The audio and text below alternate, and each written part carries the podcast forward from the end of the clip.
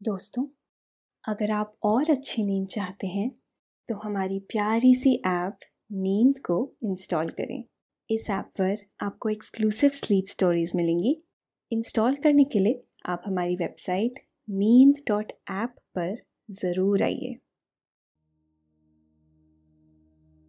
कृष्ण कहते, आज के समय में लोग कृष्ण को किस तरह देखते हैं? किस तरह समझते हैं? किस तरह उनकी बात करते हैं? कैसे पूजा करते हैं? इसका वर्णन कृष्ण के शब्दों में। आइए सुनते हैं कुमुद वर्मा द्वारा संकलित स्लीप स्टोरी। कृष्ण कहते लेकिन पहले आप अपने आसपास की सारी लाइट्स ऑफ़ करके आराम से लेट जाए। अपनी आँखें धीरे से बंद कर लीजिए। अब थोड़ा सा अपने शरीर को आराम दीजिए। थोड़ा और आराम। अपने शरीर को बिल्कुल ढीला छोड़ दीजिए। कोई टेंशन नहीं, कोई तनाव नहीं। अपने दिमाग में चल रहे सभी विचारों को, चिंताओं को त्याग दे। एक शांति सी महसूस करे। सब निगेटिव पॉजिटिव विचारों को धीरे धीरे निकाल दे। हाथों को सीधा करके अपने कमर के साइड में रख लीजिए। अपनी सांस पर ध्यान लगाए। इसको धीमे या तेज नहीं करना है।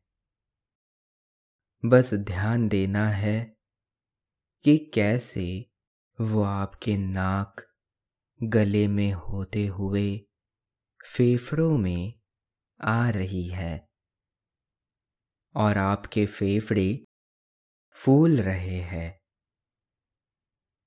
और कैसे वो आपके फेफड़ों से वापस गले और नाक के माध्यम से वापस निकल रही है। और आपके फेफड़े थोड़े सिकुड़ रहे हैं। आपका मन शांत, एकदम शांत होता जा रहा है। आप अच्छा महसूस कर रहे हैं। खुद को काफ़ी हल्का फील कर रहे हैं। सब तरफ़ शांति है, सुकून है, खामोशी है।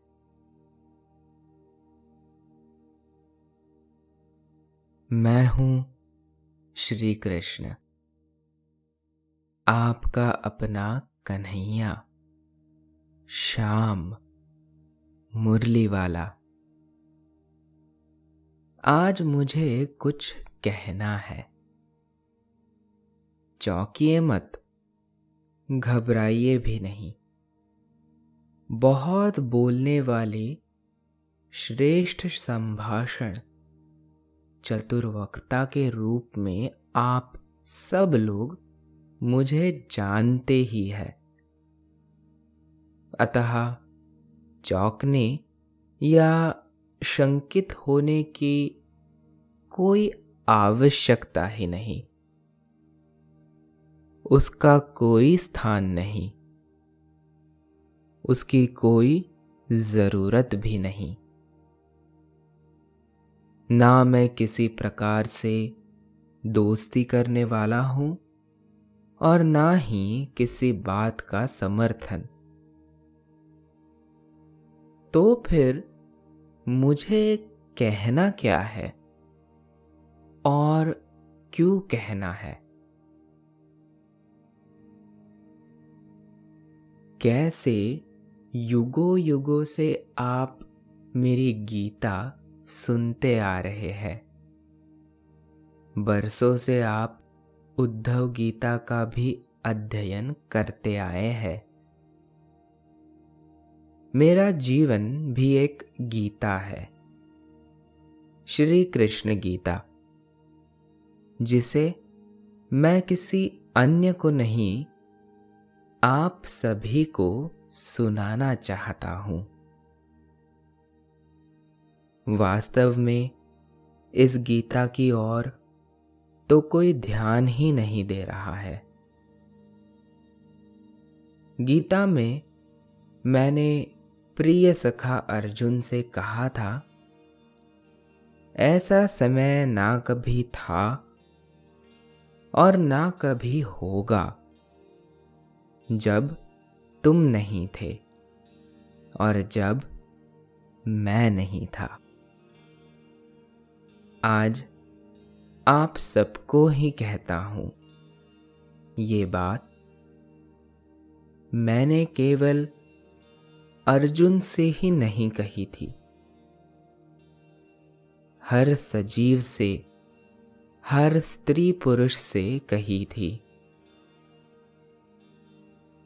और वो भी सदा के लिए तत्व रूप से। विचार रूप से। आज भी प्रत्येक चराचर में मैं विद्यमान हूँ। सर्वप्रथम समय का अभिप्राय जान लेना आवश्यक है। आज विज्ञान का युग है। केवल ज्ञान का नहीं भौतिक के ज्ञान का विशेष योग है। विज्ञान का कहना है कि समय अखंड है।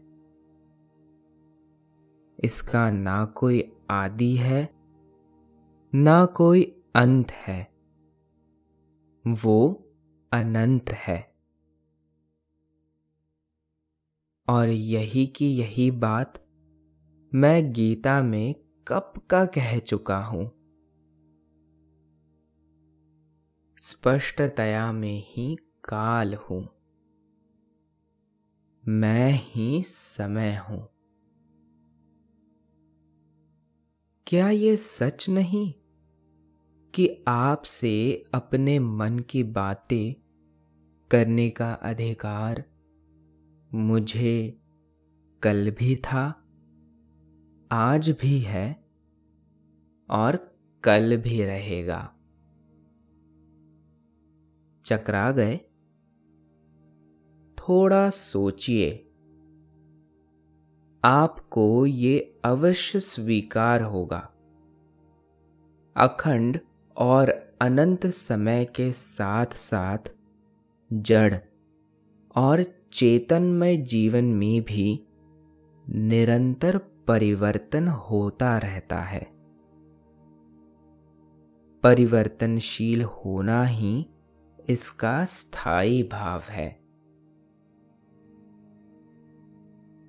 मानव सहित संपूर्ण जीव, सृष्टि, कभी आचार विचार के उच्चतम शिखर पर विराजमान होती है तो कभी वो रसातल तक भी जा पहुँचती है।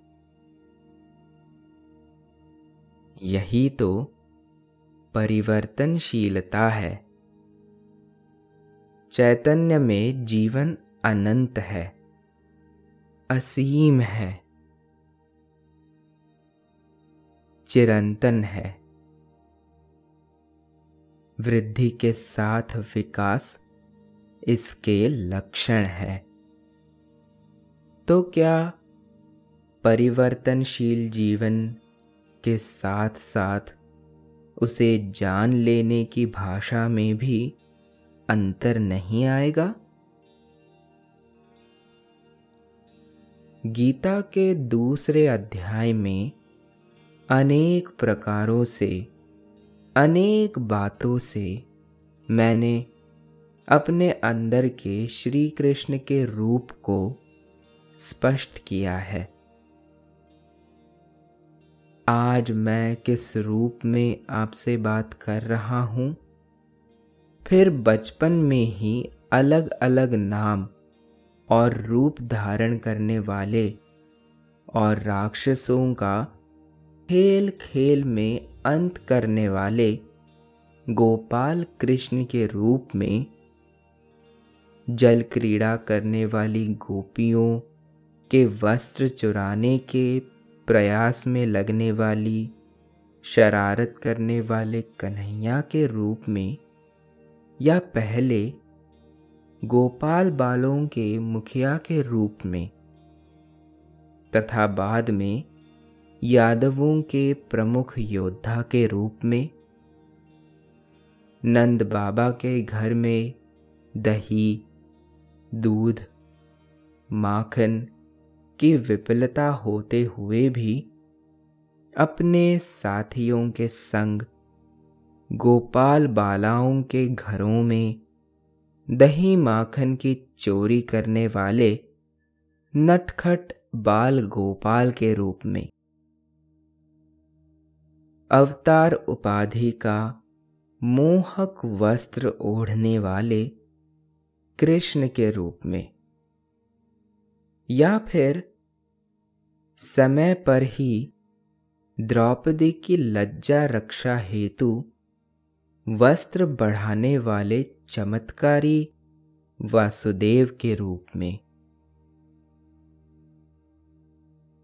महाभारत नामक महाकाव्य के एकमात्र मेरुदंड महानायक के रूप में या यूँ कहिए कि अठारह अक्षहीनी बलवान योद्धाओं का लोम हर्षक प्राण घाती अनावश्यक महासंग्राम रचने वाले पागल खिलाड़ी के रूप में या बेवकूफ़ योद्धा के रूप में मैं आपसे बात कर रहा हूँ। मेरा आप लोगों पर यही आक्षेप है कि ये सारे रूप आप लोगों ने ही मुझ पर थोप कर आज तक मुझे अपने आप से ही बहुत बहुत दूर रखा है। जानबूझकर बड़ी कुशलता से मंदिर में केवल पूजा करने लायक ही बना रखा है। और देवता पुकारते हैं, आप सब मुझे, क्योंकि ये सब आपके लिए बहुत ही आसान और सुविधापूर्ण भी है। मैं विष्णु का अंश हूँ। इस कथन को मानने के लिए आप सब लोग बड़ी प्रसन्नता से, उत्सुकता से और सरलता से तैयार थे। आज भी है और कल भी होंगे। सैकड़ों वर्षों से मैं आपसे आग्रह करता आया हूँ कि मैं तो हर एक व्यक्ति के अंश के रूप में हरेक के अंदर ही उपस्थित हूँ। परंतु इसे मानने को, समझने को, जानने को, अपनाने को आप में से कोई भी तैयार नहीं है। ऐसा क्यों है? सच कहिए, मैं आपसे बात कर रहा हूँ। या कृष्ण कहने का अभिप्राय ये नहीं कि आप स्वयं ही अपने आप से बातें कर रहे हैं। कृपया करके कृष्ण को अपने से दूर मंदिर में स्थित वासुदेव ना मानिए। मान लीजिए आपके मन मंदिर का बाल गोपाल आपसे बात कर रहा है। कई वर्षों पहले हमारा संभाषण भी हुआ था। लगभग पाँच हज़ार वर्ष पहले। अब तो खुले मन से बोलना ही होगा। मैं बोलने को तैयार हूँ और आप सुनने को तैयार है।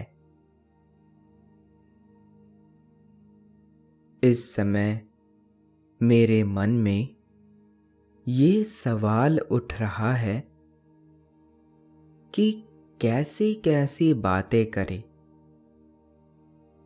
मेरा सारा का सारा जीवन तो बहुत ही रोमांचक घटनाओं से भरा पड़ा है।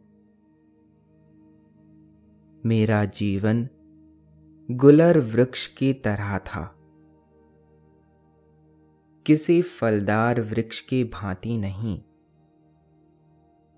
गुलर वृक्ष की ही भांति।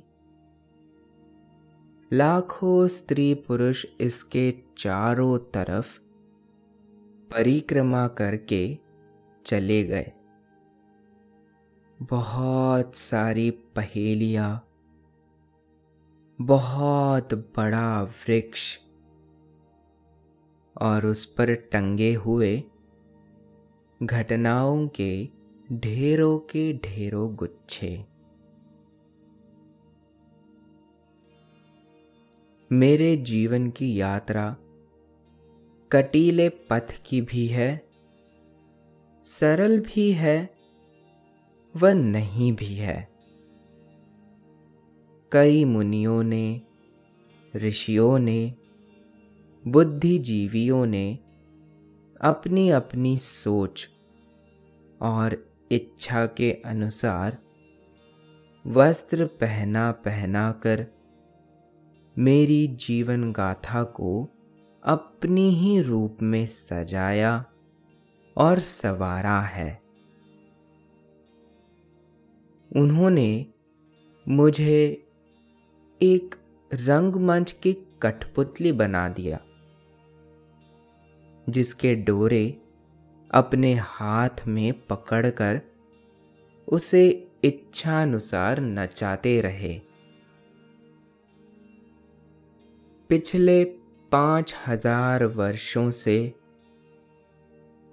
मेरे जीवन पटल पर अलग अलग तरह के पर्दे चढ़ते ही गए। तो आज मैंने सोचा कि मेरे जीवन पर चढ़ी विभिन्न भावनाओं से पड़े पर्दों को आज मैं कठोरता से खींच डालू, फाड़ डालू। बस एक बात का आप सबसे वादा करता हूँ। मैं सत्य कहूँगा। और सच के अलावा कुछ भी नहीं कहूँगा। सच बोलना मेरा जन्मजात स्वभाव है। इसलिए आपसे और स्वयं से पूछकर प्रश्नों की जड़ खोजने वाले ही प्रश्नों का उचित उत्तर खोजता रहता हूँ मैं। क्या आपको मालूम है मेरी गीता क्या है? क्या उसमें मुश्किल से मुश्किल सवाल और उसके सरलतम से सरल मधुर उत्तर नहीं है? हज़ारों वर्षों से मैं अलग अलग तरह के प्रश्नों का सिर्फ़ उत्तर ही देता आया हूँ। सब आप लोगों को वो मान्य है। आपने मुझे श्रेष्ठ बनाया। लेकिन वो तो ठीक है। जिस किसी को ये तत्व सरलता से समझ आ गया तो ठीक है। परंतु इस तथ्य को आपने बड़ी सरलता से किसी की समझ से परे ईश्वर ही बना डाला, उसी तत्व के अधिकार से मैं आप सब लोगों से एक और केवल एक ही प्रश्न पूछता हूँ। क्या उसका उचित उत्तर मुझे मिलेगा? हज़ारों वर्षों में आप सबने मुझे क्या क्या नहीं बना दिया। मेरे भक्तों ने भी और विरोधियों ने भी भक्तों ने सुविधा के लिए देवता और मेरे विरोधियों ने मुझे कुटिल, कपटी, दुराचारी घोषित कर दिया। इसलिए आज मैं अपने जीवन के नीलवर्ण, निर्मल, सरल, सहज सरोवर पर वर्षों जमी हुई काई को आज हटाना ही पड़ रहा है अपने हाथों से। जो ग्रंथ आप परंपरागत वर्षों से पढ़ते आए हैं, वो ग्रंथ आप सबको नहीं सुनाने जा रहा हूँ। कहानी सुनाने आया हूँ। तो कहानी ही सुना लूँगा। क्योंकि मौन रहना तो मेरे भी वश में नहीं है। इस समय मैं गुजरात में भालका तीर्थ पर घनी शाखाओं से संपन्न, प्राचीन पीपल के वृक्ष के नीचे लेटा हुआ हूँ। मैं यहाँ क्यों आया हूँ? कैसे आया हूँ? अपने अत्यंत प्रिय चार सफ़ेद घोड़ों, मेघपुष्प, बलाहक सुग्रीव शैव्य के साथ आज मैं यहाँ आया था। मेरे सर्वाधिक प्रिय इन चपल साथियों के लिए मैं स्वयं भी खरहरा करता रहा हूँ, क्योंकि ये मेरा स्वाभाविक प्रेम था। मेरे इन साथियों के लिए, इनके लिए आवश्यक कैंटिला खरहरा जंगलों से चुनकर मैंने अभी अभी इकट्ठा किया है और उन कांटों को मैंने अभी हाथ में मुट्ठी में कसकर पकड़ा ही हुआ है। और सूर्य की किरण मेरे हाथ पर पड़ रही है। उससे मेरी अनामिका उंगली में अंगूठी का रत्न बहुत चमक रहा है। मैं इन किरणों के ताप से चीर परिचित हूँ। शायद मेरे जन्म से पहले ही मैंने अपना बायां हाथ पसीने से भीगे माथे पर हल्के से रख दिया है। ये प्राचीन वृक्ष सौराष्ट्र के घने जंगल में है। बहुत प्राचीन। इतना प्राचीन शायद मुझे भी ज्ञात नहीं। गर्मी के दिन है। इस पीपल के सुंदर पत्तों का स्वर पूरे जंगल में व्याप्त है। मुझे वो स्पष्ट सुनाई दे रहा है। एक गान की तरह मैं इस पीपल के तने पर सिर लगाकर लेटा हूँ।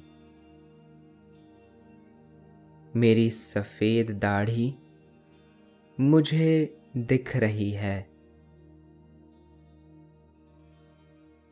मेरा 119 वर्षों का लंबा चौड़ा शरीर अब यहाँ शांति से विश्राम कर रहा है। सौ साल से भी पुराने शरीर में कितना कुछ और क्या क्या देखा, सुना, अनुभव किया, बनाया और कितनी विपत्तियों का सामना किया है इस शरीर ने। मेरे कंठ में दुग्ध धवल पुष्पों। एक सुंदर वैजयंती माला है। उसके साथ मोटे मोटे मोतियों, कौस्तुभ मणि मोतियों की माला और सोने के आभूषण मेरे पर सुशोभित हो रहे हैं। इसके नीचे आज बहुत संकल्प पूर्ण धारण किया, वर्षों बाद धारण किया। विशाल कवच है। इस समय मेरे पास कोई भी शस्त्र नहीं है। मेरी कमर में घुसा रहने वाला पाँच जन्य शंख जिसे मैंने कितनी ही बार प्राणपण से फूंका था, वो भी इस समय धरती पर विश्राम कर रहा है। दोनों भुजाओं में से आभूषणों से बहते हुए पसीने की धाराओं को मैं अनुभव कर रहा हूँ। पीपल के घने पत्तों से आई सूर्य की चमक मेरे कपड़ों पर पड़ रही है। मेरे पितांबर पर कितना चमक रहा है ये पितांबर, इन किरणों से।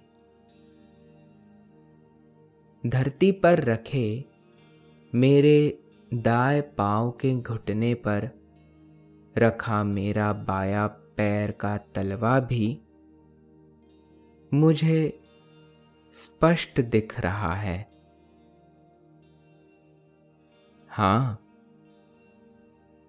इस तलवे के अंदर घुसा, वो बहुत गहरा घुसा हुआ जरा नामक व्याघ के बाण को भी मैं स्पष्ट रूप से देख रहा हूँ। तलवे से टपकते हुए और फिर पितांबर से होकर नीचे बहते हुए गर्म रक्त का भी मैं बहाव के साथ स्पष्ट अनुभव कर रहा हूँ। रक्त के थक्के, दाहिने पाव की एड़ी के नीचे फैले हुए मुझे स्पष्ट दिखाई दे रहे हैं। रक्त क्या होता है? ये चैतन्य की एक ओंकार ध्वनि है।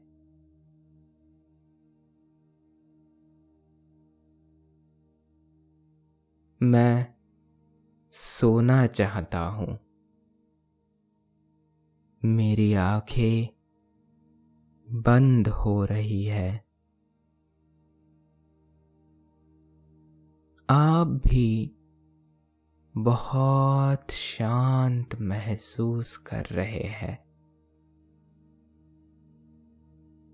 आपकी आँखें धीरे धीरे बंद हो रही है। आप बहुत रिलैक्स्ड है। आपकी आँखें भारी हो रही है। आप सोना चाहते हैं। अब आप नींद की आगोश में समाते चले जा रहे हैं। समाते चले जा रहे हैं। शुभ रात्रि।